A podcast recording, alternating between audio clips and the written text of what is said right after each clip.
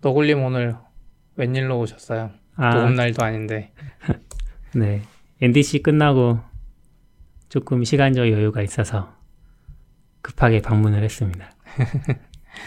NDC는 뭐 재밌으셨어요? NDC 음, 세션 많이 듣지는 못했고요. 네. 어제는 제가 일이 있어서 못 가고 오늘 갔다 오고 내일은 휴가라서 또 안 가고 그렇기는 한데 음, 인프라 쪽 이야기 좀 듣고 저는 주로 관심사가 그쪽이고 그래서 그 다음에 브롤스타즈 요즘에 저희 아들이 엄청 열심히 하는 게임이거든요. 나 처음 들어봐요. 네, 브롤스타즈는 슈퍼셀이라고 네네. 클래시 오브 네. 클랜스랑 클래시 로얄 만든 회사에서 요번에 launching한 게임이에요. 브롤스타즈요? 브롤 스타즈. 블롤? 브롤, 브롤이라고 해요. 영어 철자가 뜨.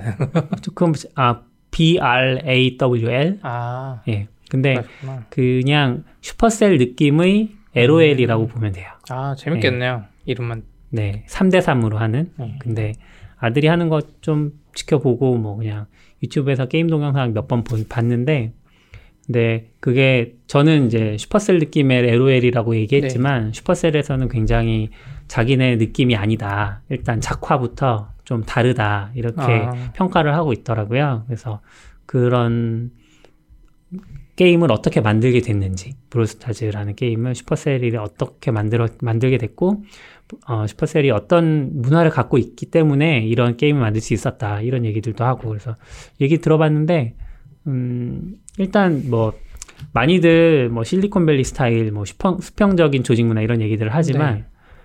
슈퍼셀은 정말로 더 그렇다 그분이 그분이 되게 회사를 많이 옮기셨더라고요 네. 거의 6개월에 한 번씩 7년 동안 음.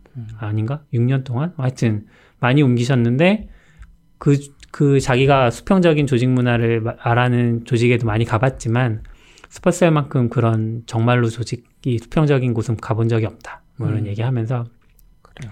그런 조직 문화 그리고 팀에게 정권을 다 준대요. 게임을 만들고 있는 팀에게 그래서 그 팀이 브로스타즈는 거의 1년 동안 실적이 엄청 마- 나빴는데도 불구하고 팀원들이 애착을 가지고 또 어, 끈기 있게 계속 개편을 해 나가면서 그래서 결국은 이제 성공적으로 지금 진행을 하고 있고 뭐 비슷하게 클래시 로얄이랑 비슷한 시점을 런칭하려고 준비 중인 다른 게임이 하나 있었는데 클래시 로얄 런칭 직전에 그 팀이 모여서 회의를 했대요. 우리가 지표상으로 나쁘지 않은데 계속 갈 것인가 말 것인가? 근데 거기에 뭐 CEO나 이런 사람들이 개입을 해서 그런 게 아니라 그냥 그 팀원들이 모여서 야, 우리 했는데 클래시 로얄 쪽에 밀어주는 게 낫지 않을까? 막 이렇게 경, 감론을 막 했겠죠. 결론은 음, drop하기로. 그래서 그거 drop하고 클래시 로얄 쪽으로 힘을 실어줬다. 뭐 이런 걸 얘기를 하면서 사례들을 얘기하면서 그래서 팀별로 정권이 있고 팀들이 다 수평적이고 CEO가 개입하지 않고 이런 문화들 좋다. 그래서 음, 좋은 문화를 갖고 있구나. 이제 그분이 한국의 게임 회사들도 한때는 굉장히 좋았지만 지금은 판교 지옥이라고 부를 만큼 굉장히 어, 어려운 상황을 겪고 있는 것 같은데 물론 서양 스타일이 다 좋은 건 아니지만 배울 점들이 있는 것 같다 이런 얘기들 하셨고 원래는 발표자가 그 핀란드 본사에 계시는 외국인이었어요. 네. 근데 제가 이틀 전인가 시간표 만들면서 가보니까 한국인으로 바뀌었더라고요. 음. 근데 뭐 그래서 더 좋았던 것 같아요. 그분은 그분도 핀란드에 계시기는 하는데 이제 한국인이니까 아무래도 슈퍼셀은 중국 회사 아니에요? 슈퍼셀이 핀란드 회사예요. 아니 저 중국 알리바바가 대주주예요. 네. 아, 뭐 아니 알리바바인지 어딘지 모르는데 아무튼 사, 산 걸로 아. 알고 있어요. 아직 일본이었던 것 같은데요? 소프트뱅크, 겅 겅호인가? 뭐 그런 데 겅호, 텐센트. 텐센트, 아, 텐센트요? 텐센트. 아, 대주주는 텐센트. 뭐 아무튼 핀란드에 본사가 있고. 근데 약간 그 이야기는 좀 다른 것 같아요. 요즘에 Chaos Monkey라는 책 보는데 음, 실리콘밸리가 그렇게 뭐 자유롭고 뭐 그렇게 일을 대충 하고 이러는 데는 절대 아닌 것 같더라고요. 아, 그 사람이 약간 카오스 먼키 저자가 좀 직설적으로 쓰고 막 네, 사람들이 잘 안 해준 이야기 그냥 막 음. 써버렸거든요. 실명 쓰면서. 네네.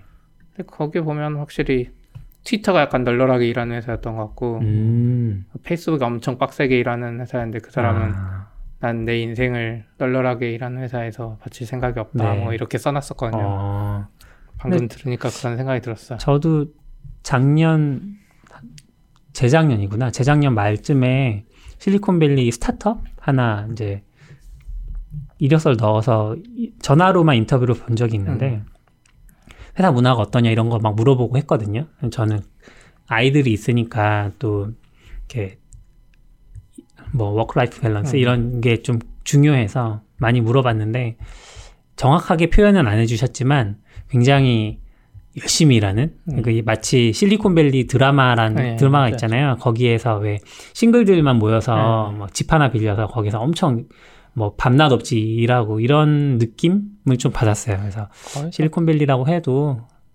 다- 뭐 이렇게 널널하게 일하는 건 아니구나. 그 사람 말에 의하면 실리콘밸리는 무슨 짓을 해도 음. 성공하면 용서되는 아 윤리의식도 없고 결과론적인 예. 그래서 어떻게 보면 좋고 뭐 그 사람 원래 동부의 월스트리트의 무슨 큰 회사였는데 거기 퀀트 개발자 출신이라고 네. 봤는데 골드만삭스? 어, 그런 데였던 것 어. 같아요. 거기 있다가 옮겼는데 약간 그런 거 말해주더라고요. 네 그러니까 실리콘밸리에 있던 사람은 그게 너무 당연해서 아무도 네. 말안 했던 것 같고 아무튼 그렇습니다. 그렇군요. NDC는 예전에는 개발 회사 아니면 받아주지도 않더니 이번에 신청했는데 게임 회사. 되잖아. 게임 회사 네, 지금도 게임 회사. 게임 회사 만 받아주기는 하는데 저는 그래서 게임 회사 아니고 미디어 업계로 그냥 넣었거든요. 아, 이게 select box에서요? select box 아니고 네. 정확히 기억 안 나요. 네. 하여튼 근데 뭐 게임도 미디어고 우리도 미디어니까 같은 업계로 볼 수 있나? 그래서 네 다녀왔습니다. 저는 굳이 신청 안 했던 것 같아요. 예전엔 가고 싶었는데 음. 이제는 별로 메리트가 없어요. 이번에 가보니까 진짜 게임 업계 분들 아니면 학생분들이 많이 보이더라고요. 음, 약간 NTC가 일부러 학생분들을 더 뽑아주는 느낌도 있고. 그럴 수도 있죠. 근데 약간 NDC가 지금 판교에서 하는 거죠. 네. 근데 판교에서 하는 큰 행사가 NDC 이외에 또 있어요? 어떤 식으로요? 개발 행사 아니면 개발 행사. 개발 행사는 없죠. 아예 없죠. 없고 할, 때, 할 때도 없죠. 그 NDC는 넥슨에서 하는 거죠? NDC도 넥슨이랑 그 근처 건물 지하 막 경기 이런 데 여러 개 써요. 뭐 아, 그래요? 무슨 네, 그 근처에 센터. 여러 건물이 있으니까 사실 그거 말고 어, 성남 게임 뭐 엑스포 비슷한 게 음. 가끔 날씨 좋을 때 열리거든요. 네. 그때도 비슷하게 약간 세션이 있긴 해요. 개발 아, 관련돼서. 그때는 이제 판교의 그 넥슨과 그 옆 건물 NHN 엔터 사이의 공간에서도 막 게임 대회도 하고 네. 롤 대회도 하고 막 음. 이런 거 있어서 근데 이제 더 크게 할 공간은 없죠. 사실. 음, 그 부산에서 하는 게임 아 그거는 컨퍼런스 있잖아요. 기억이 안 나지? G 아, GD. 기억이 안 나. 하여튼 그것도 성남이 유치하고 싶어서 되게 네. 열심히인 것 같더라고요. 맞아요. 원래 유치하려고 했는데 음. G스타. 뭐 아니 지스타. 지스타. 뭘 하려고 그랬는지 원래 지스타가 계약 기간 끝나서 네. 원래 성남 하지 않겠냐 음. 했는데 옛날에 일산에서 했대요. 네. 근데 또 연장해 버렸더라고요. 음, 그래서. 지스타는 그렇게 없어지고 제 생각에 음. 근데 G스타는 컨퍼런스가 아니잖아요. 컨퍼런스 컨퍼런스도 해요. 그 안에서 아, 여러 개 있으니까 네. 사실 지스타가 성남이나 수도권에서 했으면 그쵸. NDC보다 그런 거에 부대 행사로 더. 컸겠죠. 네. 근데 지스타가 계속 부산에 있어 버리니까 음, 지금 서울에서는 이제 다른 거 하려고 그러고 근데 그걸 할 공간이 애매한데 성남이 예전에 이재명 시장 때 그 음, 남는 땅에 네. 컨벤션 센터 만들어겠다 했는데 어떻게 되는지 모르겠어요. 음, 어쨌든 만들려는 계획이 있었어요. 약간 빈 땅에. 아무튼 갔다 오는 길에 재밌는 경험을 했는데 테슬라 SUV를 탔어요. 아 모델 X요? 그게 모델 X. X인가요? 네. 네. 테슬라를 타는 것도 처음인데 네. 거기다 SUV까지 타는. 어, 누가 태워주셨어요? 네.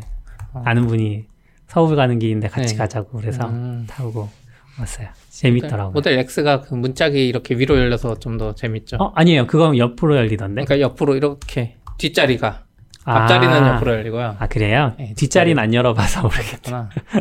손잡이가 없더라고요. 아, 일단 그리고- 문에. 아, 그거 그래서- 앞자리가 여기 위에가 이렇게 유리로 돼 있잖아요. 어 그렇지 않았던 것 영상만. 많이 봐서. 음, 근데 이번에 뭐 중국에선가 테슬라 S 그 아, 폭발한 거. 폭발하는 거 보셨어요? 그랬어요? 주차장에 가만히 있는데 네, 갑자기 폭발해요. 오. 아직 자세한 이유는 안 밝혀져서. 네. 어. 근데 사실 저렇게 폭발하기엔 쉽지 않긴 해요. 음. 전기차는 엔진처럼 폭발력을 가진 게 아니거든요. 음. 그래서 사실 하나 둘 터지면서 슬슬 나면서 불이 이렇게 붙고 음. 그리고 특히 테슬라는 원통형 조그만한 건전지 여러 개로 나눠져 있어서 그 영상처럼 확 하기는 쉽지 않은데 음. 이유는 잘 모르겠어요. 아무튼. 근데 타서 이제 장점 단점을 좀 발견하려고 열심히 관찰을 했는데 장점은 확실히 그 고속도로 타면 자율주행 모드로 딱 바꾸시더라고요. 그래서 편하게 이야기할 수 있으니까 동승자랑 편했고 그다음에 단점은 그 예전에 시피님 말씀해주신 것 같은데 마무리가 좀 좋지 않다는 느낌. 그래서 고속으로 가니까 확실히 소음이 심해지고 그 다음에 차가 SUV라서 그런지 예전에 시피님 차 탔을 때는 일반적인 그 뭐 디젤이나 휘발유 차보다 진동이 적다는 느낌이 있었거든요. 근데 오늘 타고 올 때는 살짝 어지럽다는 느낌이 있었어요. 이게 차체 높아서 그런지 높아서 그런 건 아니고 그냥 우선 소리 많이 들리는 건 약간 그 이유도 있어요. 마감 문제도 있긴 하, 그러니까 음. 거의 1억 5천 가까이 되는 차에 마감 문제도 있긴 한데 음. 상대적으로 엔진 소음이 거의 없어가지고 들리는 경우도 많고 제 차도 사실 소음 나거든요. 바람 네. 소리는 그게 뭐냐면 끝에 마감을 이제 고무로 잘 패킹하면 해서 모델 S 같은 거는 음. 아니 그러니까 벤츠 X 네. 이런 애들은 막 마감을 잘해서 디젤인데도 엔진 소리가 더 안 들려 걔들은 고속에서 어...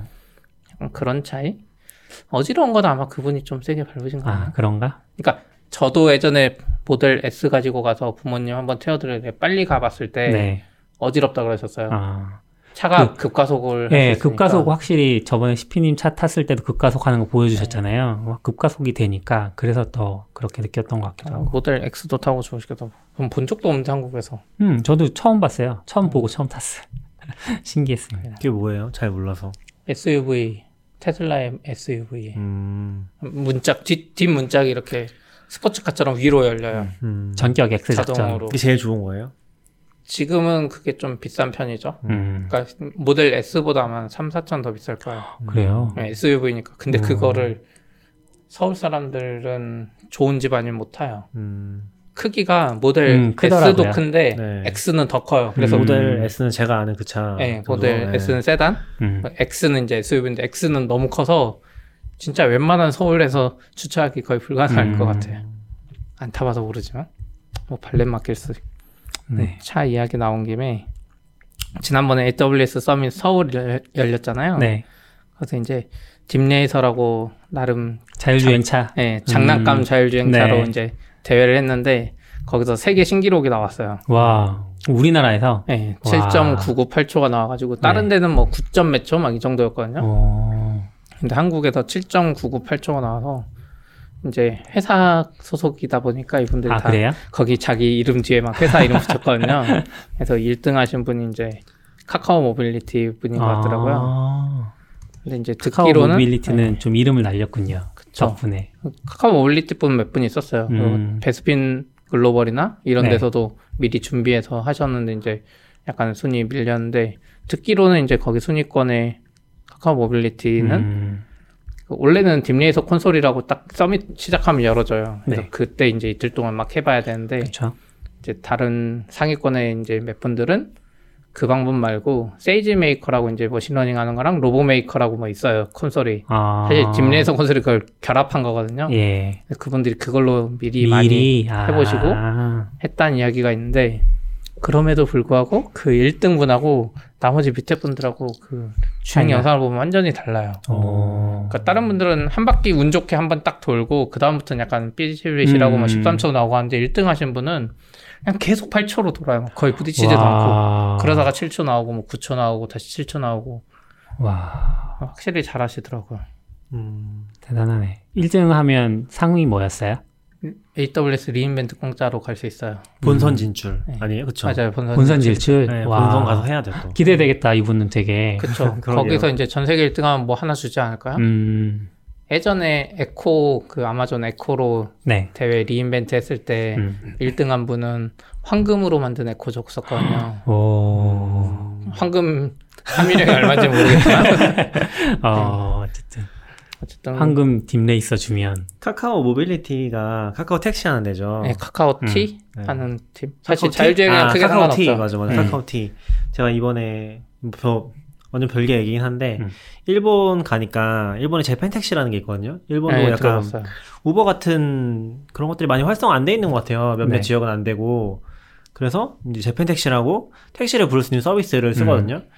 근데 좀 재밌었던 게 일본에서 카카오티랑 재팬택시랑 협약을 해서 카카오티에서 어 재팬택시처럼 호출을 할 수가 있어요. 아 맞아 맞아. 어. 로밍비 추가 내야 되긴 일본에 하는데, 가면? 네.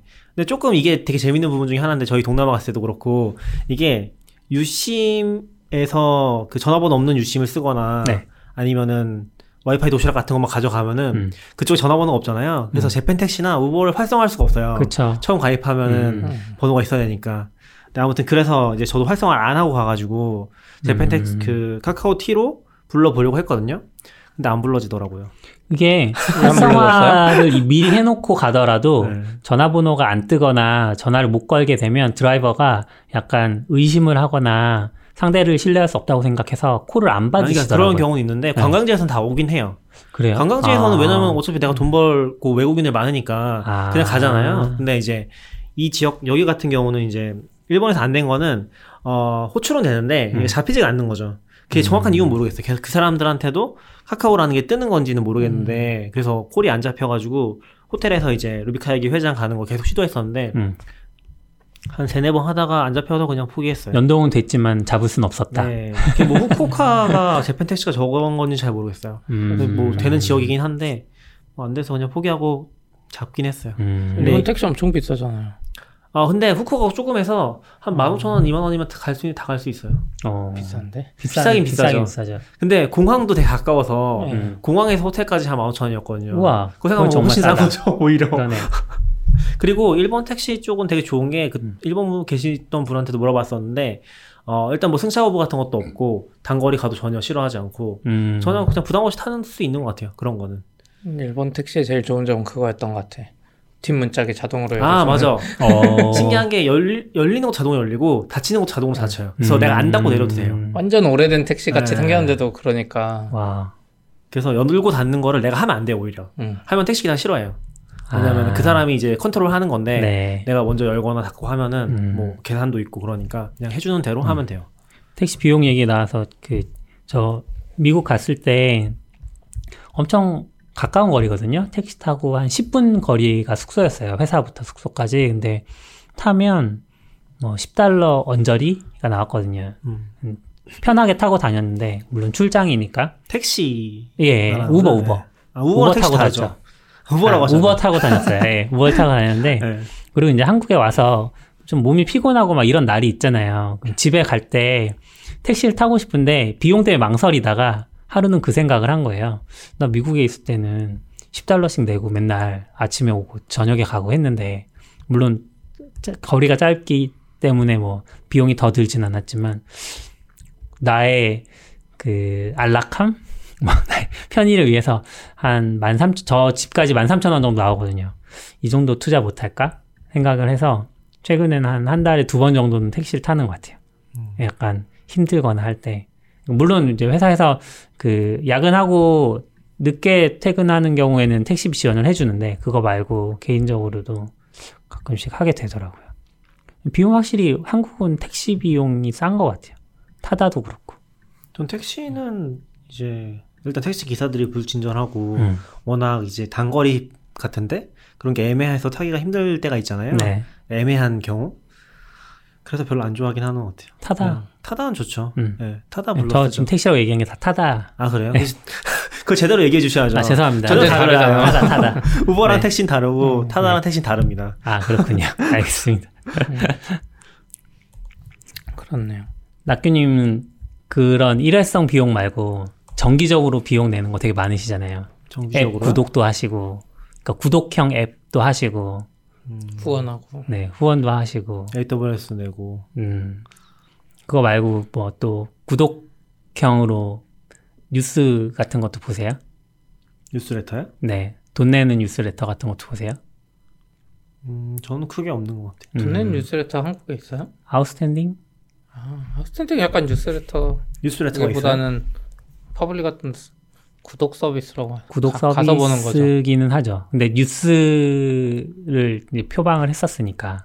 야, 뉴스레터가 있어요? 그러니까 뉴스레터라고 있는지는 하면은 모르겠네요. 그러니까 음. 지금 너울님이 뉴스, 뉴스레터라고 하면 이메일 넣고서 음. 이메일로 받는 거 얘기하시는 거 아니에요? 음, 네. 그걸 요즘에 유행한 뉴스레터라고 부르는 것들은 사실 그거죠. 한 일주일이나 하루 걸 모아서 그러니까 이슈 같은 거 알려주는 네. 느낌? 근데 아웃스탠딩 같은 건 그런 건 아니고 이제 소식을 음. 모아서 가끔 음. 비정기적으로 하고 네. 이메일로 오는 것도 아니고 그렇긴 하네요. 아웃스탠딩은 이제 좀 착각했던 것 같아요. 뭐 뉴스레터 요즘에 많긴 하죠. 외국에서는 이제 대표적으로 그 Morning Brew, Homebrew인가요? 음, Morning Brew인가? Morning Brew. 네. 네, Morning Brew가 좀 성공한 것 같더라고요. 사람도 많이 음, 모았고 개발 쪽 얘기인가요? 아니요 경제 뉴스 요약하는 건데 아, Morning Brew인데 이게 좀 투자도 많이 받고 잘 나가는 것 같아요. 실리콘밸리에 네. 그러니까 월스트리트나 실리콘밸리 경제 뉴스 음, 이런 거를 발행해 주는데 맨 위에 보면 엄청 간단하게 있고 그 바로 밑에 S&P 지수, 나스닥 뭐 이런 지수가 올랐는지 네, 언제 네. 내렸는지 뭐 오일 가격, 금 가격 이런 거 음, 간단하게 있고 뭐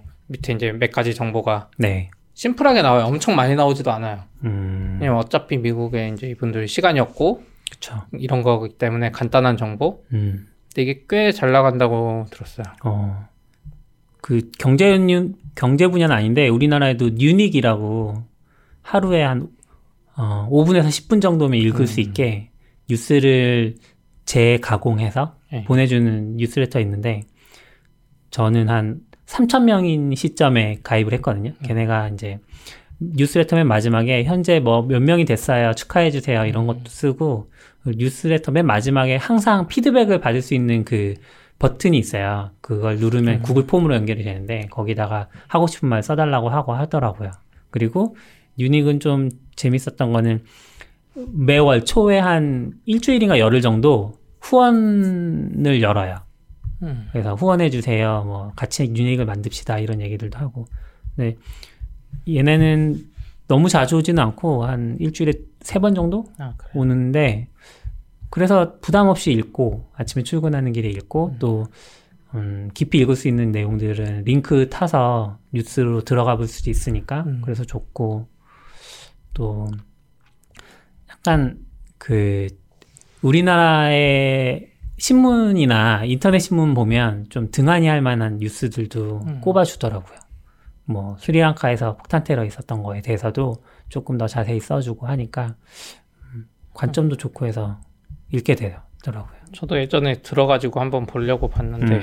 저랑은 좀 안 맞는 것 같아요. 아 그래요? 전 차라리 경제나 섹션별로 일반적인 뉴스 이런 거 좋아하는데 음. 약간 유닉은 몇 개 보니까 약간 정치적인 이슈가 좀 많이 있는 느낌이었어요. 네. 거의 모든 메인 뉴스에 그러니까 나름 이제 골고루 이야기해주긴 하지만 정치적으로 좀더 네. 이슈가 될 만한 것들을 음. 다뤄주는 게 아닌가 이런 생각이 들었어요. CP 스타일은 그거 아니에요? 하테나 북마크 인기 엔트리 같은 거. 그렇죠. 아니 모아서. 저는 약간 Morning Brew가 좋았던 게 Morning Brew는 그냥 딱 사실 알려주고 그러니까 주로 모든 사람이 관심 있어 하는 음. 경제 하루하루 보면 좋은 것들. 근데 이제 음, 주로 정치나 뭐 이런 거는 당시에도 좋지만 물론 시간이 지나면 이제 좀 더 정보도 많이 알려지고 해서 음. 나중에 그런 것들은 위키 같은 데서 보면 좀 더 재밌는 게 아닌가. 모닝브루는 지금도 구독하고 계세요? 네, 모닝브루는 이메일로 봤는데 음. 그냥 다른 거 영어라서 다 못 보고 네. 그냥 그냥 화살표가 여섯 개 올라갔구나 내려갔구나 뭐 이거 아, 그리고 뭐 아, 테슬라 뭐 이렇게 써 있으면 테슬라 있구나 음. 뭐 그런 네. 정도. 뭔가 소식이 있구나. 예. 음, 그러니까 애들도 매일매일 하니까 좀 부담 없고 객관적인 정보다 보니까 매일매일 되는 것 같고 음. 유닉은 보면 진짜 공은 많이 들이는 것 많이 같더라고요. 들이죠. 그래서 이틀에 한 번인데도 아이들 도대체 어떻게 하나 생각이 음. 들. 그 주제도 가볍지도 않고 네. 저는 그거를 한 네다섯 명이 쓴다는 게 충격적이었어. 음. 이분들 풀타임은 아니시겠죠? 풀타임일 것 같아요. 풀타임일 것 같아요. 네. 돈 어떻게? 모르겠어요. 그럼 아직은 뭐 차라리 뉴닉이 팟캐스트 하면 인기 많은 거 아니야? 그럴 수 있죠. 만들면서 막 떠들고 그걸 그냥 네. 방송에 되겠다. 근데 저번에도 한번 CP랑도 얘기했었는데 퍼블리가 원래 뉴스레터였잖아요. 너걸님? 아직도 몰라. 퍼블리가요? 모르셨어요? 아니라니까요. 아 퍼블리 뉴스레터가 있었죠. 퍼블리가 예, 예, 예, 서비스가 있었죠. 없었어요. 서비스가 예, 예. 없고 뉴스레터만 오픈을 했는데 그게 엄청 인기가 많았어요. 그래서 서비스 내놓는다 내놓는다 하다가 그 서비스 나온 게 퍼, 지금 퍼블린 거예요. 나중에 음. 퍼블리 대표님 모셔서 한번 이야기 물어봐. 모셔주세요. CP님이. 음. 뭐 아무튼 네. 음. 그래서 근데 요번에 진짜 뉴스레터 서비스를 만든다고 하더라고요. 다시. 진짜 뉴스레터 아, 서비스라는 건 뭐예요? 그러니까 서비스. 돈 예, 받고 예, 그 돈을 받는 것 같아요. 뭐, 아, 받아요? 뭐, 뭐 했어요. 아무튼 퍼블리가 뭐. 조사를 했어요. 음. 음. 뉴스레터에 대해서. 지금 뭘 구독하고 있냐, 뭐 이런 얘기들도 하고. 그 약간 제 지금은 생각에는 닫혔네. 그거는. 퍼블리도 그 생각하는 것 같은 느낌이 들었어요. Morning Brew 같은 거? 음. 퍼블리도 어쨌든 다른데 이제 뉴닉이랑 이렇게 시작한 데랑 좀 다르게 스타트업이잖아요. 네. 그래서 분명히 미국이라는 이런 데도 볼 거거든요. 보겠죠. 예, 근데 Morning Brew가 잘 되니까 그런 컨셉이 약간 맞아 떨어질 것 같아요, 음. 서로 서로. 약간 다른 방향일 수도 있지만. 저는 예전에 뉴스큐라는 앱을 좀 써본 적이 있는데 얘도 이제 비슷해요. 근데 얘는 하루에 두 번 noti가 오고 거기에 가보면 얘네는 코멘트를 직접 달진 않고 뉴스 기사를 그냥 curation해서 보여줘요. 자기네가 생각하기에 뭐 한 10개 정도? 뭐 정치도 있고 경제도 있고 사회 문화 다 있는데 근데 알고 보니까 얘네가 싸이월드에서 만든 서비스였더라고요. 아, 그래서 어, 싸이월드가 새로운 시도들 많이 하면서 음. 커나가려고 하나 보다. 이거 신과 함께도 한번 나왔어요. 낙균이 기억 안 나세요? 뉴스큐 만드는 분이 신과 함께 나와서 인터뷰도 한번 한 적이 있어요. 뭐 에피소드가 너무 많아서 이게 좀 옛날 된 얘기긴 한데. 제가 듣는 속도보다 아, 만들어지는 만들어지는 속도가 속도가. 빠르죠. 어. 아무튼 그랬는데 뉴스큐 뭐 이렇게 삼성이랑 협약해서 빅스비에도 뉴스 curation으로 음. 들어간다. 뭐 이게 나오더니 사라졌어. 음, 이게 싸이월드가 점점 싸이월- 망해가서 그런 거. 아직 이미? 분리돼가지고 음. 별도 회사로 근근히 유지되고 있죠. 아니, 네. 싸이월드는 아직 있어요? 있긴 있더라고요. 싸이월드도 최근에 제가 마지막에 들었던 건 다시 옛날 스타일로 돌아간다는 음. 아 그래요? 이야기였어. 근데 뉴스큐라고 치니까 지금 구글도 그렇고 무슨 뉴스 큐레이션 뭐 뉴스 사이트 음, 이상한 언론사가 나오네. 이름을 잘못 지었네. 음, 이름을 잘못 지어서 없앴나? 지금도 그냥 치면 안 나오고 뉴스큐로 네. 싸이월드 뉴스큐 해야지 중단됐다는 뉴스가 보이죠. 겨우 예. 나올 정도니까. 어, 인기가 없나 보, 없었나 보네. 근데 이거는 사실 잘했으면 괜찮은 것 같은 게 음. 지금 뉴스 큐레이션 앱이 지난번에 제가 말했던 일본에서 잘 나가는 SmartNews 네. 애들 엄청 잘 나가거든요. 그리고 심지어 그것도 없어요. 자기들의 의견 이런 거 없어. 음, 뉴스큐도 그건 없었어요. 음. 그리고 좋았던 게, 그, 뭐, 한 가지 주제, 한 가지 사건에 대해서 되게 여러 가지 기사들이 나오잖아요. 근데 그 중에 제일 상세하고 좀 롱폼 기사 음. 같은 느낌을 링크를 항상 해줘서 저는 되게 좋았어요. 저는 그런 기사를 찾아보고 싶었는데, 니즈는 있는데 사실 기사 제목만 보면 모르잖아요. 이게 롱폼인지 숏폼인지 뭐, 아니면 우라카인지 모르는데, 음. 그걸 해주더라고요. 아, 좋았는데. 낙균님은 뭐 뉴스레터 보는 거 없으세요? 저는 지금은 딱히 없는 것 같아요. 전 음. 뉴스레터는 안 보고 이제 거의 뉴스레터 대용 격인 게 이제 음. 손에 잡히는 경제 음, 진우 씨 나오는 그거를 팟캐스트. 듣죠. 예, 왜냐면 그거만 들어도 한국에서 뭔가 제도 같은 것들 그런 네. 거는 다 알 수 있거든요. 음. 그럼 그런, 꾸준히 그런 것 들어도. 같아요. 예, 그게 진짜 좋긴 한 것 같아요. 음. 그래서 그걸 주로 듣고 뉴스레터 같은 경우는 그거 하나 받아보긴 했는데 그 한국 분이 만드신 것 중에 Dev Blogs라고 아, 블로그- 개발자 블로그 모아놓은 네, 개발자 거. 블로그 어, 모아놓은 걸? 뉴스레터로 만든 게 있어요. 음. 새로운 글 올라오면 쭉 모아서 보내주는. 네. 근데 그거는 사실 별로고 음. 왜냐면 그건 quality control이 안 돼요. 다. 보여주는 그러니까 다 모든 거니까. 개발자들의 블로그를 다 보여주니까 별로고 음. 그게 최근에 어 그 폼에다가 주간 인기 글을 뽑아주는 게 있거든요. 음. 그건 좀 괜찮은 것 같아요. 음, 그런 식으로 정책 한번 들어가면은 거 있죠. 좀 좋은 것 같아요. quality control 되는 게 굉장히 중요한 것 같아요. 음. 그래서 예전에도 한번 생각했던 것 중에 하나가 좋은 글을 예를 들어서 어떻게 할지 모르겠지만 피처가 있잖아요. 좋은 글이란 형태가 있잖아요. 네. 그런 좋은 글의 형태를 약간 이미지적으로라든지 어떤 식으로 좀 추출을 해가지고 음. 그걸로 machine learning을 시켜서 다 비교를 하면 좋은 걸 뽑아낼 수 있지 않을까? 저 그냥 많이 모아놓고 사람들이 클릭 많이 한 걸로만 해도 또. 근데 한국에서 그런 게 다 실패했잖아요. 지금 보면은 뭐라고 해야 되지? 해커뉴스 비슷한 것들이 해커뉴스나 북마크 서비스들이 다 음. 실패를 했잖아요. 그래서 사실 볼 게 없어요. 그런 식으로 모아준 서비스를 볼 게 없어요. 없어서. 음. 그 다음 단계를 못 간 거지. 네. 랭킹이나 뭐. 그러니까 일본 같은 경우는 하테나 북마크가 딱 그 역할을 하고 있고 음. 미국 같은 경우는 뭐 레딧이나 해커뉴스나 그런 역할을 음. 하는 것들이 있는데 한국어로 된 기사들 같은 경우는 그냥 트위터에서 좀 링크 대다가 뭐 아니면 그냥 묻히거나 거의 그런 음. 느낌인 것 같아요. 좋은 글을 찾을 수가 힘들어요. 많이 없어서.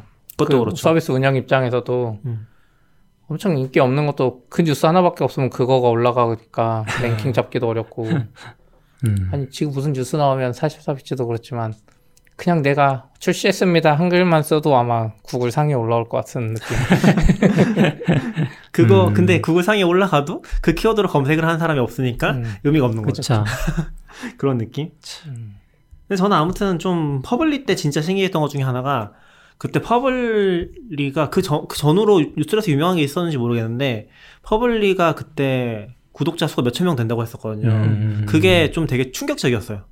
사람들이 왜 뉴스레터를 구독하는 거지? 이렇게 구시대적인 방식, 방식에? 그러게요. 왜 구독하는 걸까요? 그냥 그때부터 약간 옛날부터 음. 거의 2009년 10년 넘어가고 컨텐츠 많을 때 그때 트렌드라고 이제 사람들이 예측한 게 미국도 마찬가지고 음. curation이었어요. 음. 이제는 정보가 너무 많아서 앞으로 curation이 네. 대세가 될 거다 이런 이야기가 있었는데 실제 이제 그때 당시에는 별로였고 그쵸. 이제 시간이 점점 지나니까 개발적으로 따지면 뭐 Ruby Weekly, JavaScript 음. Weekly, Postgres Weekly 이런 게 음. 막 성공하기 시작했어요. 그래서 성공한지는 모르겠지만. 아니, 성공했어요. 왜냐면 그 Weekly 만든 게 처음에 아마 그 사람 만든 게 Ruby Ruby Weekly인가 뭔가였어요. 음. 그 P로 시작한 무슨 닉네임 쓰시는 분인데 음. 그래서 그분이 거의 그걸 회사 수준으로 만들어서 JavaScript랑 나머지 영역으로 확 확장한 거예요. 아. Weekly로. 어, 예. 그러니까 이제 정보가 너무 많아서 맞아, 맞아. 사람들이 그 많은 상태로 한 3, 4년 넘게 지나다 보니까 음. 거기서 아 좋은 정보만 받고 싶다 이런 needs가 생기고 그게 딱 풀리고 이제 미국에서도 그게 잘 되고 음. 그게 이제 다양한 분야로 퍼지고 이거를 좀 빨리 접한 분들은 퍼블리 대표님도 아마 그럴 테지만 그걸 캐치한 거죠. 외국에서 그런 걸 구독하고 하다 보니까 그런 게 캐치된 것 같아요. 옛날에 그런 거 한참 뜨기 전에 예병일의 경제노트라는 이메일 서비스가 있었어요. 못, 못 들어봤는데. 엄청 옛날 거예요. 진짜 한 2000년 뭐 이럴 시점인데 음. 그러니까 큐레이션 막 핫하다고 하니까 그런 게 있었거든요. 그래서 뭐 무- 누구 누구 누구의 묵상 노트 뭐 이런 것도 음. 있었고 되게 그쵸, 많았어요. 그래서 지금 제 다음 메일 쓸 때 한 메일 쓸 때 제가 예병일의 경제 노트인가 그거를 구독했었는데 지금도 들어가 보면 엄청나게 많은 양의 이메일이 거의 매일 매일매일 보내졌으니까 지금 뉴스레터랑은 좀 다른 거 아니에요? 네, 다르죠. 그때는 약간 예전에 그때는 개인의 시각을 좀 맞아요. 많이 담았던 것 같아요. 저희 아버지가 구독했던 것 중에 뭐가 있었는데 무슨 아침 고- 뭐 고도일에 아, 뭐- 고도일에 아, 고도일의 아침 묵상이었던 너무 싫어서 왜 자꾸 이런 걸 나한테 보내는 거야? 그건 약간 좀 다르죠. 뉴스나 음. 뭐 이런 많은 컨텐츠 중에 한 건 아니었고. 음. 생각해 보면 약간 연, 그 뭐라고 해야 되지? 연속성이 있는 것 같긴 해요. 그러니까 퍼블리도 보면은 정보성은 아닌 거였거든요. 음. 그냥 보선, 보선인지 모르겠는데 약간 뭐라고 해야 되지? 그냥 책 같은 거 요약 같은 것도 있었던 것 같고 그 주에 인상 뭐라고 해야 되지? 잘 모르겠 설명을 잘 못하겠는데 아무튼 그냥 정보성 뉴스레터 아니었어요. 음. 그래서 저는 그런 걸 사람들이 이렇게 많이 구독하는 게 너무 신기했었고 근데 뭐 제 개인적인 생각에는 RSS가 망한 것도 좀 있었던 것 같고 음. 그리고 RSS를 굉장히 좋아하시는 분들도 거기서 이제 피로가 쌓이니까 음. 좀 요약하는 걸로 넘어갔던 게 아닌가 싶기도 하긴 음. 하더라고요. 네. 지금 퍼블리가 그 새로 한다는 거 누가 이제 쓴 게 있는데 네. 앱 형태로 나오고 음. 예. 이게 약간 음, 잘 될지 사실 애매한 관점이네요. 음. 뉴스레터가 잘 되면 또 앱을 하고 싶거든요. 음. 근데 앱으로 가면 이런 또 컨텐츠 그 추천 플랫폼이 뭐가 있었냐면 네이버가 만들었던 뭐 있었어요. 아, 디스코. 라인이 했던 거. 디스코. 네, 디스코. 음. 디스코 한때 좀 잘 되는 것 같다가 또 흐지부지 음. 되고 음. 그래서 약간 또 걱정이 되네요. 약간 저는 디스코도 보면서 느낀 건데 아 너무 그러니까 좀 창작자한테도 음. 참여를 할수 있는 구석이 있으면 좋겠다는 생각 많이 했었거든요. 디스코 같은 것들은 음. 완전 curation이 돼버리면은 개입을 할 수가 없으니까 재미가 없는 것 같긴 해요. 음. 재미도 없고 어 뭔가 더 음. 좀 개선해야 되는 그런 것들이 안 보이는 거죠. 참여할 수 있는 부분들. 저는 큐레이션 쪽은 이제 스마트 뉴스는 좀 다른데 그건 컨텐츠로 밀어붙인 거고 음. 자동 추천 시스템이고 뉴스레터의 그런 추천 시스템들은 그냥 다양한 사람들이 큐레이션 하는 거는 좀 필요 없는 것 같아요. 음. 그냥 결국 우리가 curation은 한 사람을 믿고 가는 거라서 아 뭐 디스코 음. 얘기긴 해요. 네. 뭐 좀 그러니까 네, 돌아가겠는데, 디, 스코처럼 네, 뭐 그러니까 근데 퍼블리도 지금 보면 그런 느낌이에요. 어, 사람들이 어떤 뉴스를 가져와서 음. 네. 그 코멘트를 남기면서 그랬는데 네? 뉴스큐도 저는 별로 안 하긴 했지만 셀럽들이 있는 리스트가 있었어요. 셀럽들이 자기의 curation을 이제 음. 제공을 하고 구독 그걸 구독하면 이제 그 사람들이 curation한 기사를 볼 수 있는데 저는 사실 낙교님처럼 별로 관심이 안 가더라고요. 저 그런. 거는 왜냐면 트위터나 페이스북 그 사람 follow하면 되니까 음. 스마트 뉴스는 그런 개념 아니거든요. 그냥 음. 모든 뉴스를 다 모아가지고 앱에서 볼 수 있게 하겠다. 음. 근데 거기서 나온 이제 데이터 가지고 자동 curation을 음. 하는 거고. 그럼 또 딴 얘기긴 한데 그러면 상징적이었던 게 하나 있었잖아요.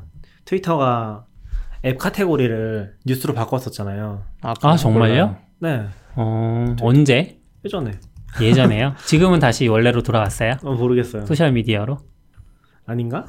아, 트위터가 뭐 안된 이유를 알겠네. 예전에 그러니까 그 스타트업 서비스 중에 음. 스타트업 중에 자기들이 뉴스가 되길 원하는데 다 망했어요. 음, 대표적으로 야후가 그랬고 음. 그 다음에 한국에선 다음이 그랬죠. 음, 여기 기사가 있어. 2016년에 어, 뉴스 카테고리로 그런 앱스토어에서 갔어요. 네. 네. 아. 한번 그러니까 그런 적이 있었어요. 그거 자체가 그거였던 것 같아. 트위터도 뉴스를 원했던 것 같아. 음. 그래서 확실히 그 아까 야후나 다음이나 트위터 보면 약간 달라요 뭔가. 음. 그 스타트업 그 회사 IT 업계 회사들이 확장해 나가는 거랑 좀 달랐던 것 같아. 음. 그런 거네. 트위터가 뉴스로.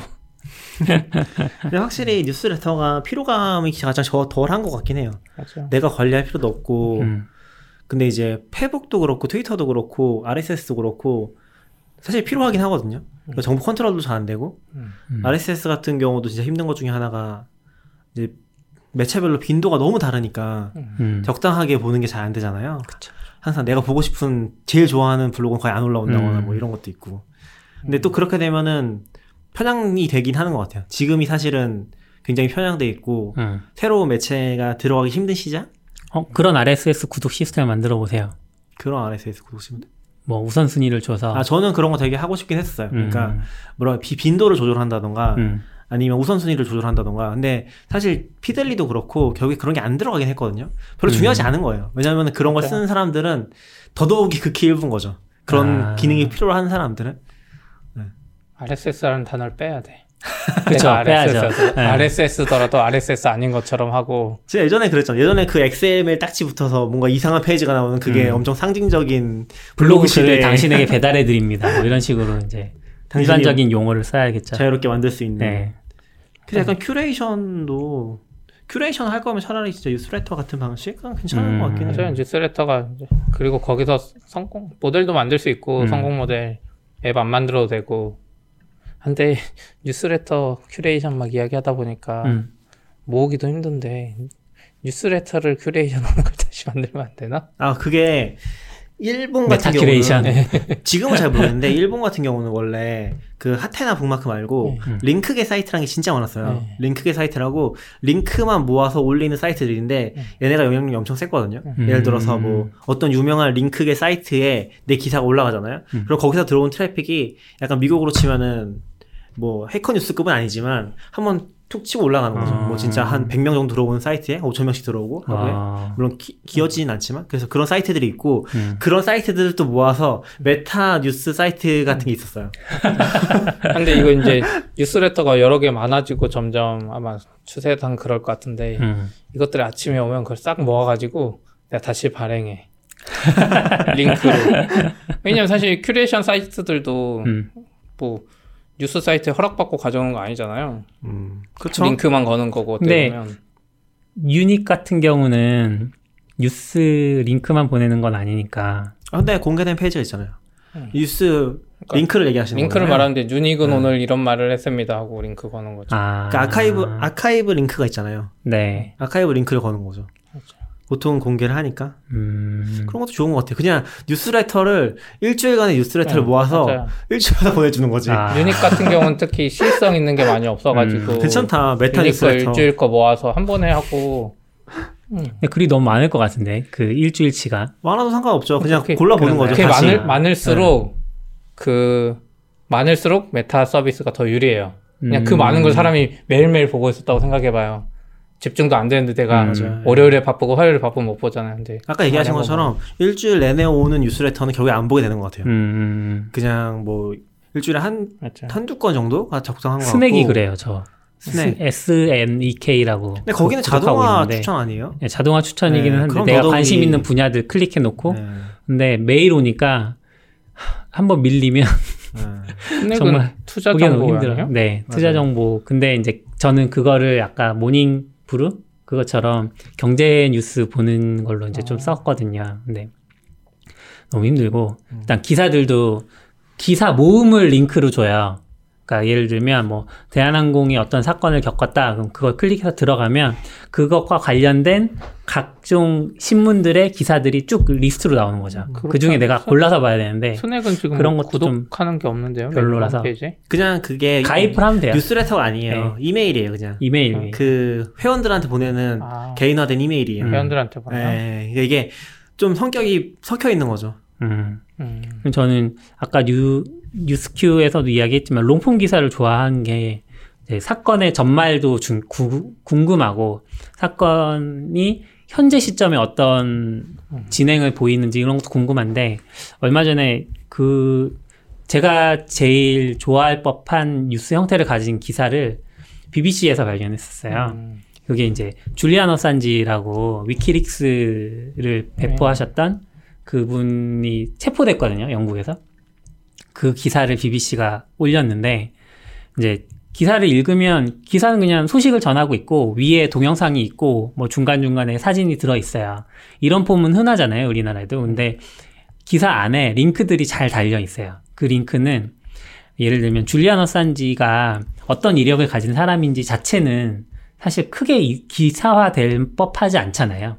그러니까 우리나라에서 그런 기사를 찾기가 어려운데 얘네는 그 줄리안 어산지 체포 기사 안에 줄리안 어산지의 이력을 링크로 달아놨어요. 클릭해서 들어가면 이력을 볼 수 있는 거죠. 그러니까 자체적인 어떤 위키 시스템 같은 느낌으로 그리고 줄리안 어산지에 관련된 사건의 timeline도 있을 거란 말이죠. 엄청 오래된 사건이니까. 근데 그런 사건의 timeline도 별도의 기사로 또 링크를 제공하고 있어요. 이런 식으로. 밑에 또 또 정보가 있어요. 링크 말고도. 예, 밑에도 정보들이 있고 엄청 그 각 사건을 언급할 때마다 링크를 달아놓고 하니까 와 이런 그러니까 우리나라 우리나라 계속 가서 좀 그렇긴 하지만 네이버 기사들을 보면 링크가 일단 없잖아요. 음. 그리고 신문사 사이트를 들어가더라도 링크가 잘 달려 있는 경우가 극히 드물어요. 네이버 기사는 아니고 그냥 원래 언론사들 언론사들의 기사에 뉴스 뉴스에 기사를 안다는 거. 아니, 있는 경우들이. 있거든요. 그러니까 그게 잘- 한국어밖에 없어요. 잘 다는 애들이 있는데 걔네들이 네이버 송고할 때는 또 그 링크들이 다 빠지잖아요. 음, 예. 그거 네이버 송고 모르겠는데 시스템이 어떻게 제가 모르겠지만 기억하기로는 한국일보밖에 없어요. 전통적인 언론사 중에서 링크 아, 시스템 전통 활용하는 언론사 중에 그렇죠. 하- 한국일보밖에 없는 걸로 알고 있어요. 뭐 블로터나 이런 데 모르겠는데 음. 블로터는 안 좀. 있고, 네. 아무튼 음. 그래서 이렇게 좀 하, longform이면서도 사실 더 깊이 파고들 수 있는 그런 근데 longform이랑 네. 그런 뉴 미디어랑은 좀 다르잖아요. 뉴 미디어는 어떤 걸 그러니까 이런 거예요? 기- 지금 말하시는 기사 형식 자체가 어떤 비선형적인 흐름을 네. 따라가는 거대한 이제 약간 좀 어떻게 보면 나무위키 좋아하신다는 분들이 끊임없이 자기 정보 보는 거랑 비슷한 음. 느낌인 거잖아요.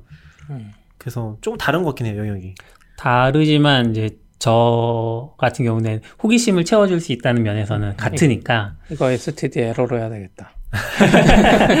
근데 약간 저는 롱폼 그런 거 좋은 것 같아요. 롱폼 저널리즘 자체를 음. long 저널리즘이든 아니면 좋은 기사든 그런 거 자체만 모아놓는 음. 그런 게 있으면 좋을 것 같긴 해요. 그러니까 음. 저도 트위터 구독하시는 분들 중에 보면은 그런 걸 찾는 사람들이 있긴 하거든요. 그런 기사를 찝어서 음. 한국어로 된 것도 링크를 해주는 경우가 있는데 네. 저는 영어로 된 같은 경우는 찾기는 네. 쉬운데 거꾸로 말하면은 longform 저널리즘 읽을 수가 없어요.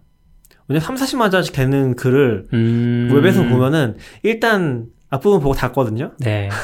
거기서부터 좀 한계가 있어서 한글로 된 부분이 있으면 좋겠다는 생각 많이 드는 것 같아요. 네. 어, 그렇죠. 이거 BBC 주신 거 보니까 애들은 이거 CMS가 잘돼 있는 것 같아요. 그냥 어, 그렇죠. CMS도 잘돼 프로필이랑 있죠. 타임라인이 네. 그 밑에도 나오고 다른 데도 나오고 음. 근데 그 다른 기사가 보니까 타임라인 같은 경우 2000 막 몇 년 8년 뭐 쓴 것 같은데 음. 계속 거기가 업데이트되고 있어요. 음. 요건 제 생각에 CMS 시스템이 자동으로 연동해줬다. 자동으로 연동돼서 어, 이쪽에 하면 저쪽에 나오고 다른 기사를 쓸때 음.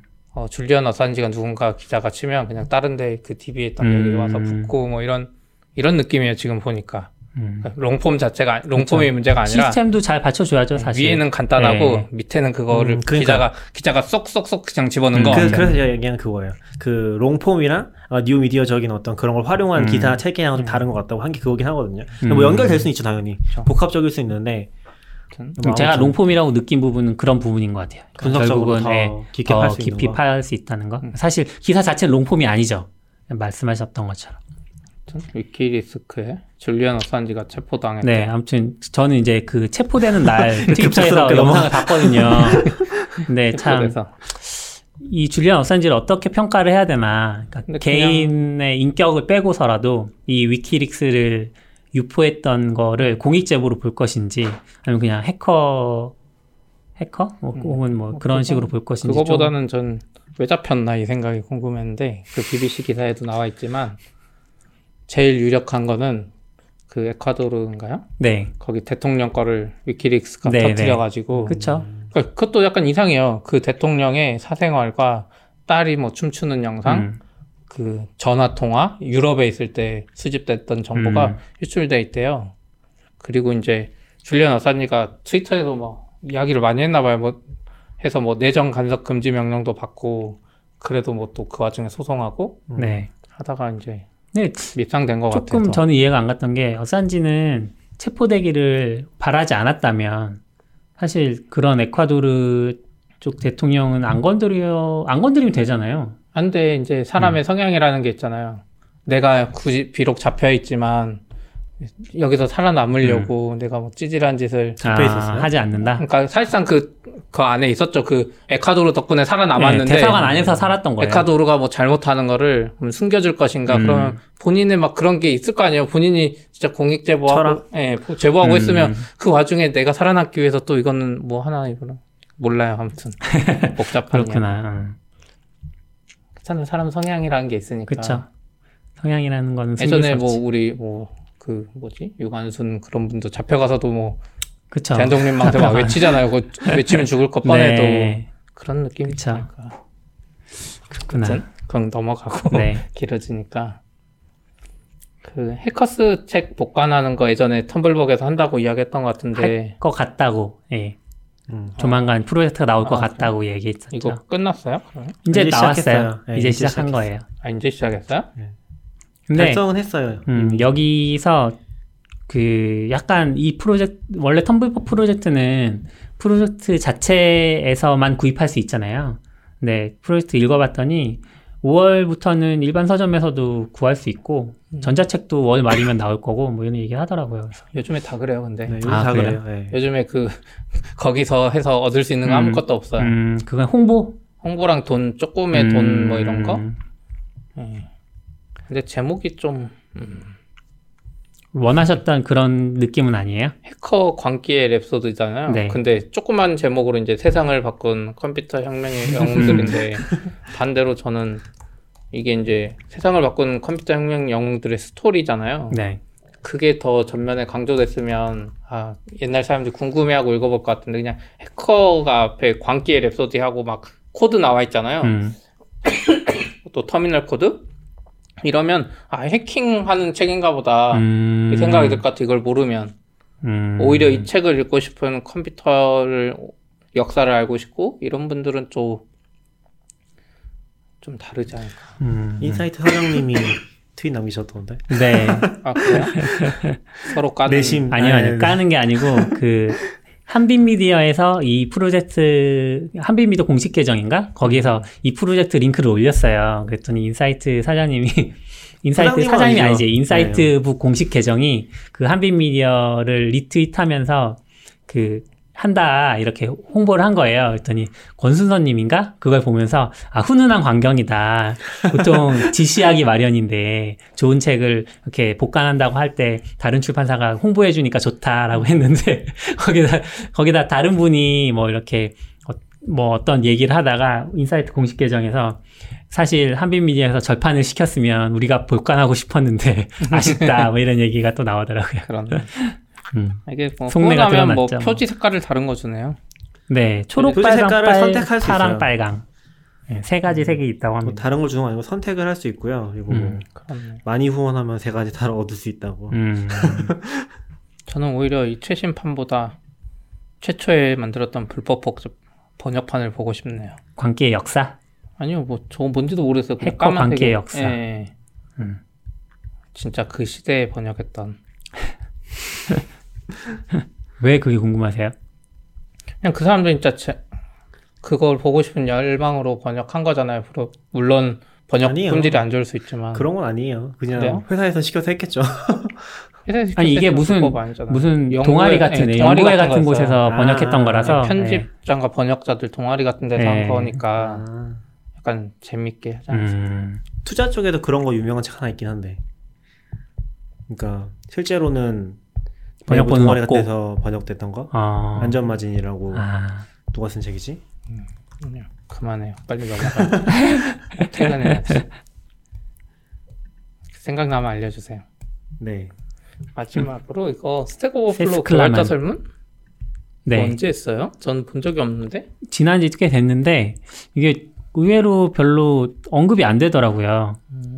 네, 꽤 지났는데 뭐 사실 개발자 설문이라는 게 비슷비슷해서 지난번에 JetBrain 개발자 설문도 우리가 한번 이야기한 적 있잖아요. 그래서 크게 뭐 언어별 트렌드나 이런 거는 굳이 이야기할 필요 없는 것 같고 제 재미있게 재밌게 봤던 부분은 그 Families and IT Support라는 항목이 있었더라고요. 그래서 거기에서 가족 중에 네가 그 가족 내에 IT를 음. 맡고 있냐. 그래서 yes가 53%고 한숨이 25%고 also yes 이건 무슨 의미인지 모르겠는데 한숨이 14%예요. 그리고 마지막에 7.6%가 남아 있는데 이게 다행히도 다른 누군가가 그걸 맡고 있다 이런. 그런 얘기였어요. 그래서 아, 이, 이 다른 누군가도 결국은 아마 개발자일 확률이 굉장히 높잖아요.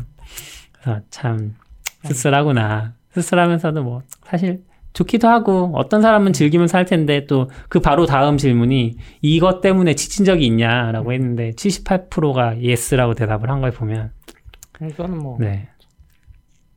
근데 소셜 미디어 유저가 좀 특이하네요. 네, 이건 좀 특이했죠. 레딧이 1등인 건 알겠는데 음. 유튜브가 2등이고 왓츠앱이 3등이에요. 젊은 층이 약간 많이 들어온 거 아닐까요? 젊은. 층이면 유튜브? 네. 아 유튜브에서 요즘 막 근데 스택 오버플로우가 엄청 geek한 사이트는 아닌 것 같아요. 그쵸 오히려 이제 음, 그냥 되게 어린- 일반적인. 네. 네. 그냥 그런 저는 소셜 미디어에 해커 뉴스는 안 들어가나 싶어서. 그리고 되게 정보 쪽으로 뭔가 제대로 된 컨텐츠를 좋아하시는 사람들은 스택 음. 오버플로우 별로 안 좋아하더라고요. 왜냐면 스택 오버플로우의 어떤 그렇죠.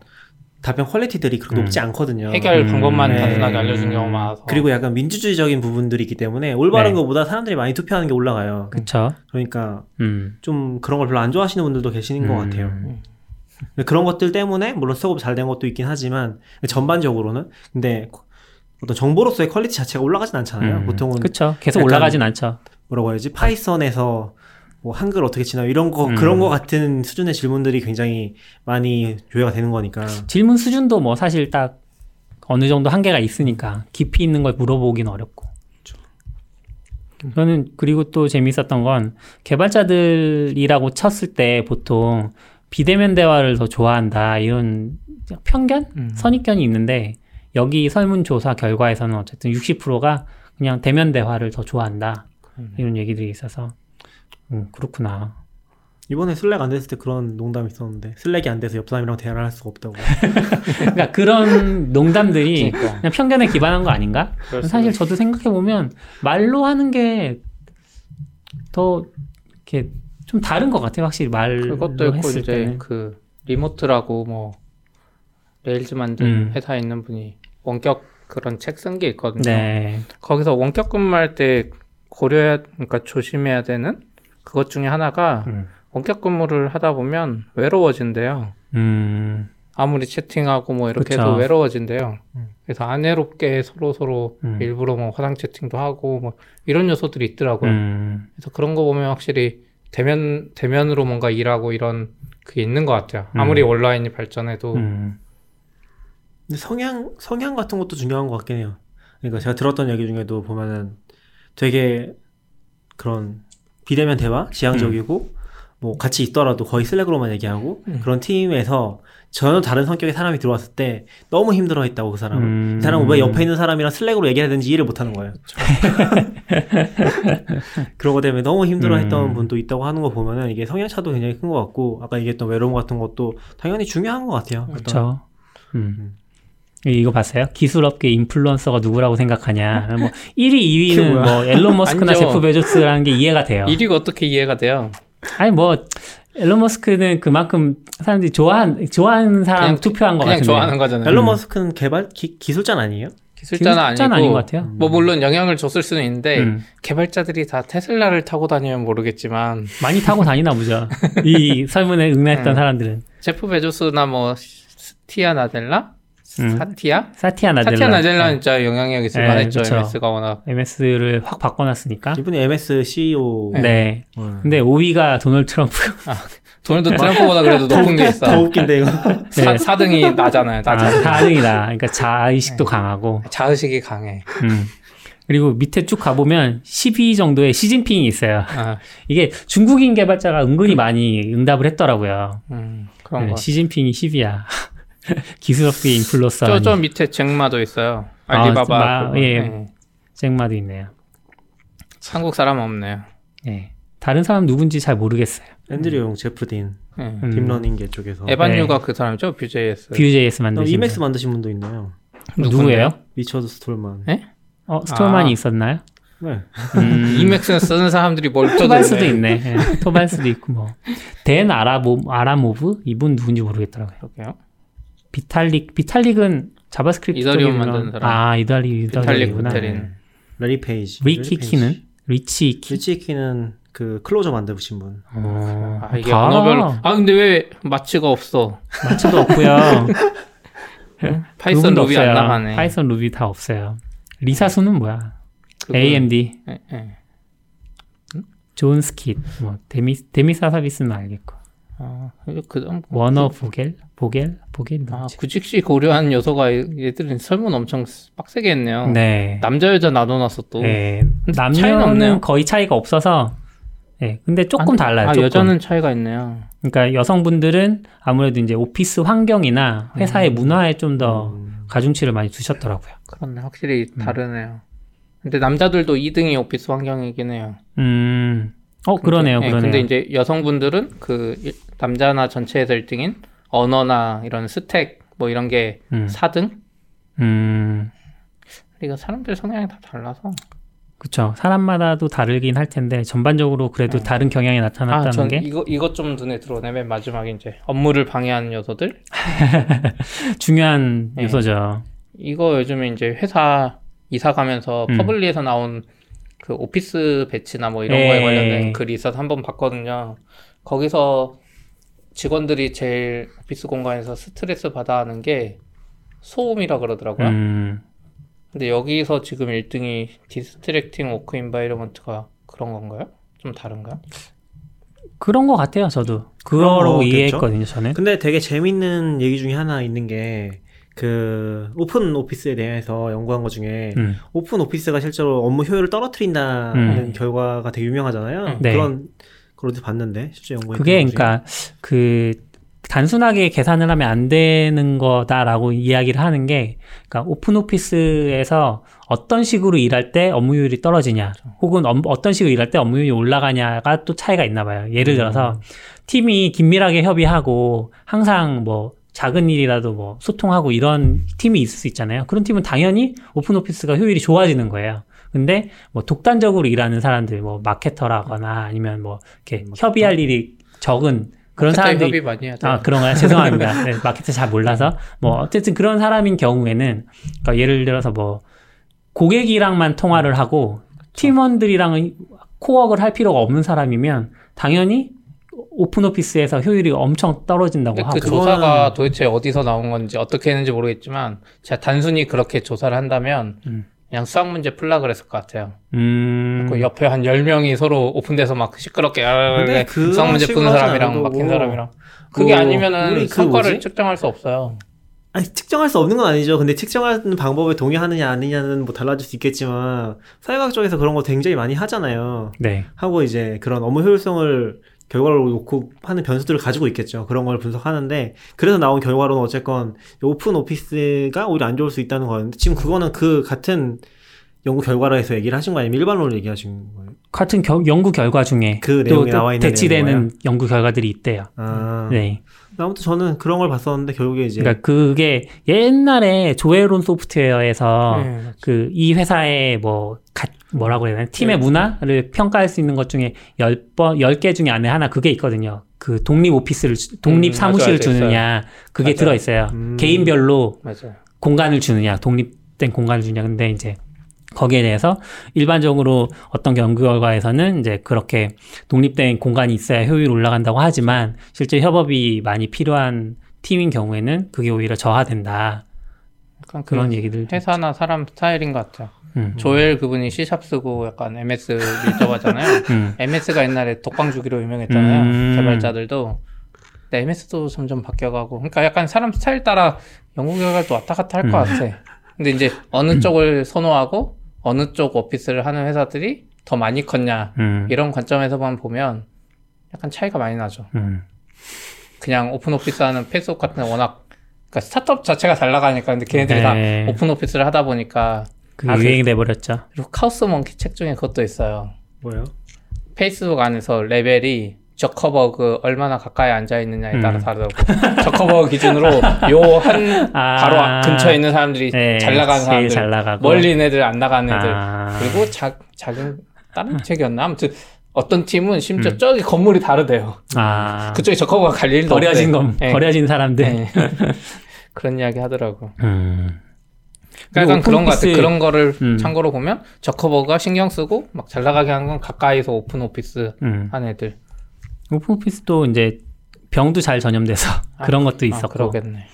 근데 뭐 그- 지금 Make Space 책 읽어보셨어요? 아니요, 아니요. 그 책도 이런 부분에서 되게 연구, 연구라고 하긴 좀 그렇고 아무튼 아이디어를 많이 얻을 수 있을 책이라서 한번 보시면 좋을 것 같아요. Make Space. 뭐 지금 뭐 스타트업에서는 뭐 open office가 거의 표준이니까 그쵸. open office를 하지 않는 스타트업은 없는 것 같긴 해요. 약간 다른 요소도 있지 않을까? open office 안 하고 독방 주면 엄청 넓어야 돼 건물이. 음, 비슷- 보통 독방을 주진. 않고 그걸 하자. 그 파티션을 달죠. 응? 파티션. 파티션 달아갖고 open office가 아니라고 할 수 있을까요? 아 open office 아- 구분하는 건 보통 그거 아니에요? 파티션을 가지고 나누는 거예요. 파티션 알기로는 높이. 네. 근데 파티션 아까 조엘이나. 이런 데서 이제 그런 거 조사할 때는 그건 정말로 독, 네, 독방이랑 독방이죠. 비교했을 거거든요.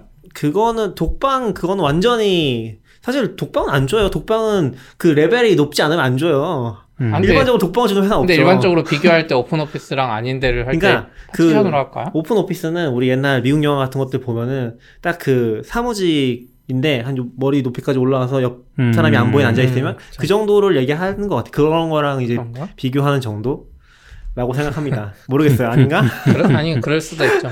저는 것 지금까지 같아요. 그렇게 생각해 왔어요. 음. 근데 조엘이 예전에 강조했던 건 독방이었거든요. 네. 진짜 독방이에요. 네, 진짜 네. 독방. 어. MS에서는 독방을 최대한 많이 줬대요. 어, 그리고 좀 독방이면 진짜 돈이 석사나. 뭐 이 정도 나오면 주는 것 같고. 음. 요즘도 그럴까요? MS도 많이 바뀌. 한국 MS는 심지어 뭐 그냥 오프, 그쵸. 오피스 레스잖아. 아무 자리나 네. 가서 하라고. 그쵸. 자리가 없죠. 근데 옛날에는 이제 영업직이 주로 많아서 그럴 수 있었다고 하는데 요즘은 기술직 뽑으면 그렇게 될 수 있죠. 완전 독방에서 일할 거면 원격 근무하는 게 낫지. 음. 아닌가? 모르겠네. 뭐 네. 오피스는 좀 이슈가 많은 것 같아. 음. 그리고 미국의 open office는 한국의 open office랑도 좀 달라요. 어떻게 달라요? 그 페이스북 사진 보면 진짜 광활하게 넓고 엄청 높은 다음에 막 진짜 아. 난잡하게 막 서로 돼 있어. 공장 같은 곳에서 네, 그리고 막 서로 정, 정렬도 안 돼 있어. 줄 맞춤이 없어요. 음. 어떤 애들 막 사선으로 8개 이어져 있고 심지어 책상 8개가 아니야. 책상 음. 왕따시만하게 큰 거 하나에 그냥 16명 앉아 있어. 음. 옆에 사람이랑 책상 구분이 없어. 그러니까 그런 애들 수준이고 음. 한국은 저희도 그렇고 open office라 해서 책상은 하나씩 있잖아요. 그쵸. 그리고 딱 줄 맞춰져 네. 있고 약간 다른 느낌. 다르군요. 음, 재밌네요. 네. 요즘 공간 고민이 많으시겠어요. 아니요, 저는 뭐 그냥 우리 어떻게 할 거예요? 이사 가면. 뭐요? 이사 가면 이상한 걸로 한다면서 벤젠형? 제, 예. 제가 그 퍼블리 책에서 이제 네. 책상 배치도 음. 성격에 따라 달라진다 그랬는데 음. 제가 예전부터 이제 회사 초기부터 아, 이렇게 앉고 싶다고 말한 게 음. 있어요. 팔각형으로 책상을 배치한 다음에 팔각형. 예, 팔 그러니까 일자가 아니라 팔각형으로 배치하고 그 네. 안에 사람이 들어가면 네. 이 안에 뭐 여덟 명이든 뭐 몇 명은 뒤만 돌면 서로 만나서 이야기할 수 있고 음, 약간 원형 비슷하게 예, 해서. 아 이게 완전 공간으로는 비효율적인데 음. 사람 간에 서로 소통하는 데는 효율적이다 막 이런 이야기인데 아, 이제 내가 말하고도 뭔가 좀 공간 낭비고 그렇게 쓰는 데 없었는데 퍼블리 책을 읽다 보니까 8개까지는 아니고 그냥 3개가 약간 음. 이렇게 타원형으로 아, 되어 있는 해서 한 6명 정도는 서로 뒤를 돌아보면 음. 이야기할 수 있는 네. 그런 게 있더라고요. 벤젠형이라고. 음. 그래서 아 어차피 우리 이사 가면 저희 이사 가면 만약에 250평인데 한 거의 7, 80평 넘게가 라운지고 음. 또 7, 80평 넘게가 저희 업무 공간이 나머지가 좀 남거든요. 네. 아, 여유가 좀 있으니까 네, 한번 시도. 지금 해보고 음. 어차피 나중에 못해요. 어차피 나중에 우리나라에서는 어차피 나중에 어차피 네. 사람 많이 오면 네. 다시 돌아가야 돼요 그쵸, 공간 효율. 때문에. 음. 아 벤젠형이라고 쳤더니 이 그 화학 그래프가 나오네요 팔각형. 아, 음. 그래서 이걸 벤젠형이라고 하나 보다. 그래서 저는 벤젠 벤젠 뭐 네, 이게 약간 휘발유 휘발유. 음. 전 화학을 잘 모릅니다. 그렇군요. 아까 이야기하다 못하신 거 같아요. 무슨 이야기였죠? 하려고 하시다가 제가 못 찾는다 그랬잖아요. 어, 찾진 않았는데 어 뭐 안전마진 얘기하시는 거예요? 세스클라만. 세스클라만의 안전마진 책을 예전에 어 그런 동아리가 동아리는 아니고 몇몇 사람들이 모여서 음. 번역했던 게 있어서 네 음. 그런 책이 있습니다. 근데 이 책은 영어로도 지금 절판돼서 못 구하거든요. 아 그래요? 거기 힘든 책이에요. 힘들다기보다 그 저자가 그냥 절판 시켜버린 것 같아요. 음. 그래서 실제로는 유통도 안 되고 있고 근데 그- 저자가 절판 시켰으니까 불법으로 봐도 되는 거 아니야? 아, 그건 아니죠. 저작권은 그거랑은 별개니까. 아, 음. 네. 근데 아무튼 한국에서 이제 그분들이 무단 번역했다기보다는 그냥 그 안에 있는 분들이 번역하신 것 같은데 음. 그게 좀 돌거나 했던 음. 경우가 있었던 것 같아요. 번역하면 돌게 되죠. 네. 근데 이분도 이제 뭐 소위 말하는 가치 투자계에서 엄청 거장 같은 그런 인물 중에 한 명이거든요. 음. 네. 그- 그게 생각났어요. 아까 음. 해커스 얘기하면서. 그렇군요. 네, 그렇습니다. 오늘 여기까지 하실까요? 네. 네.